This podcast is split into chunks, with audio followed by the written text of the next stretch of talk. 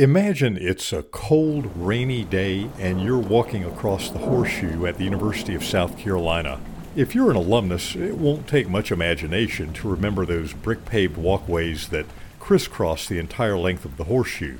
Like me, you might have tripped a time or two on one of the uneven bricks, but now imagine that instead of brick sidewalks, there are only dirt pathways, and in the pouring rain, the pathways are ankle-deep in mud.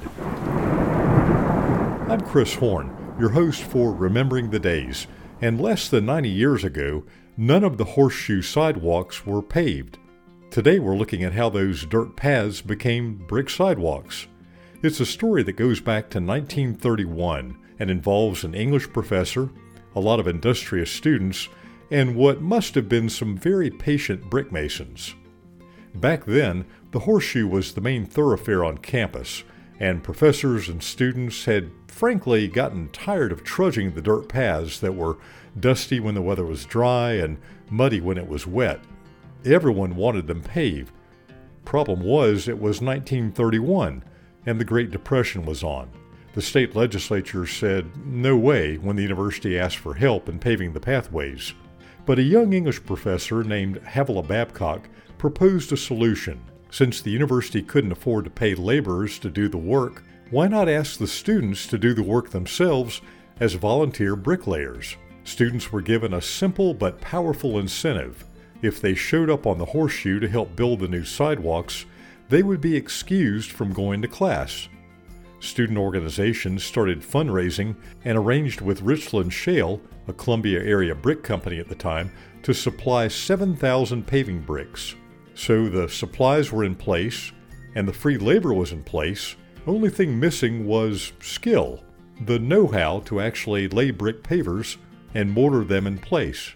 Bricklaying is something that takes a lot of time, a lot of patience, and it's very monotonous. It's the same thing over and over again. All of your bricks have to be in a perfect line. All of your bricks have to be at the same level.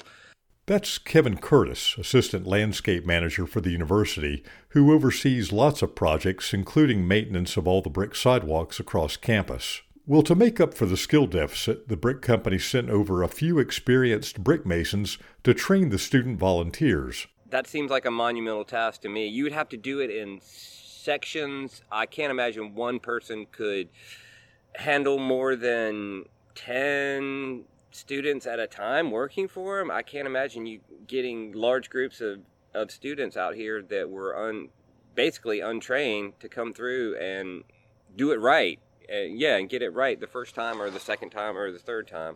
Somehow, though, they pulled it off. The president of the university at the time, Leonard Baker, ceremoniously laid the first brick on November twenty-third, nineteen thirty-one, and the last bricks were laid by the end of the fall semester.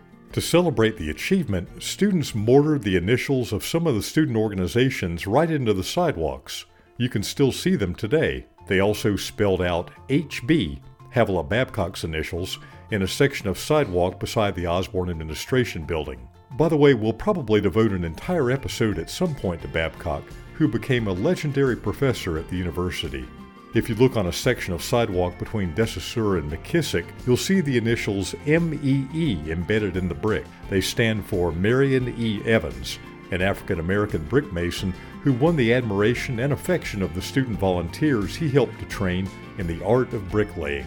Given today's labor laws and liability issues, I'm pretty sure there's no way South Carolina or any other university would ask its students now to engage in such a major construction project. Kevin Curtis says that's probably a good thing.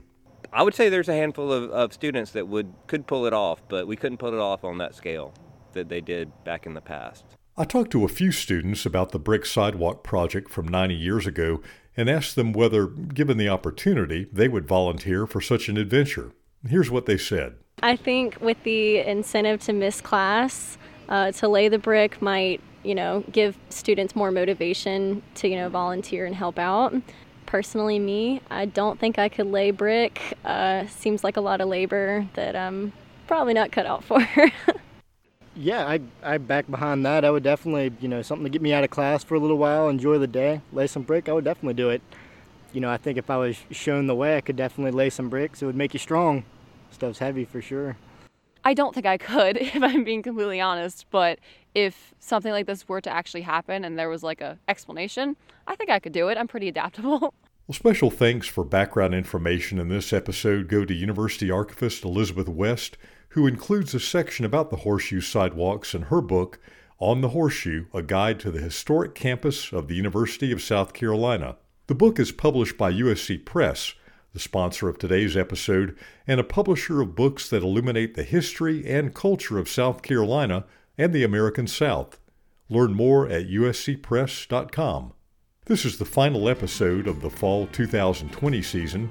Remembering the Days will be back next month with a new season of stories about the university's always interesting and sometimes quirky history.